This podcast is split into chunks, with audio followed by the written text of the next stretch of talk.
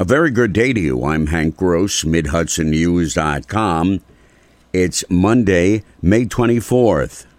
Congressman Sean Patrick Maloney did not mince words during a town hall session in Carmel yesterday when a woman said Donald Trump won the election and that those who had been arrested for their actions in the January 6th insurrection on the U.S. Capitol have been charged with illegal entry.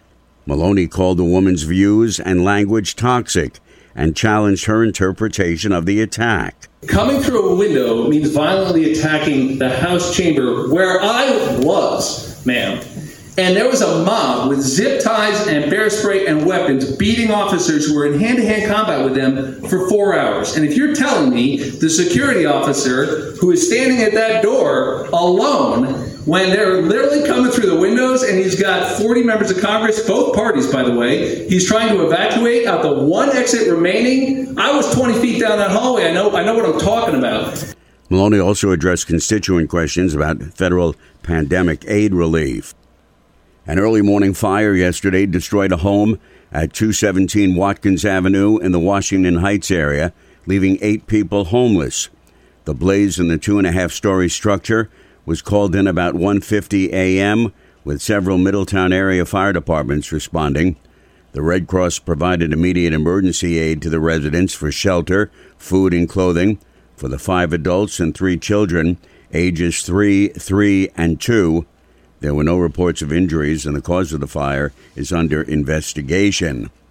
Unseasonably warm temperatures on a clear Saturday afternoon turned an otherwise enjoyable spring ride into tragedy for a motorcyclist traveling the historic winding Route 97 stretch of road known as Hawks Nest.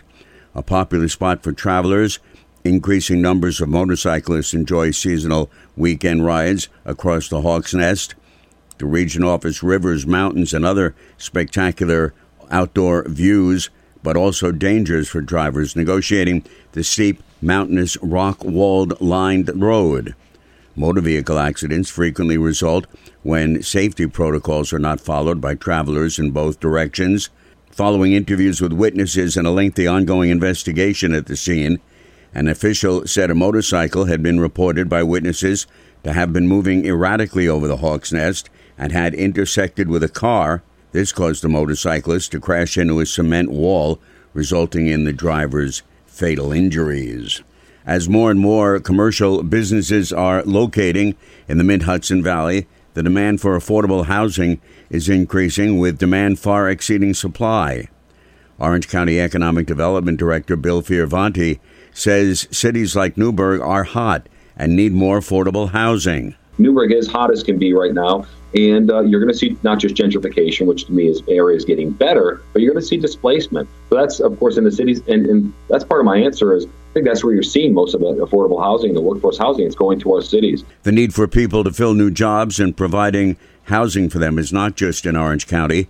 In neighboring Sullivan County, County Partnership President Mark Baez said new jobs will be filled by out of county residents because there's a shortage of people living in Sullivan to fill those positions.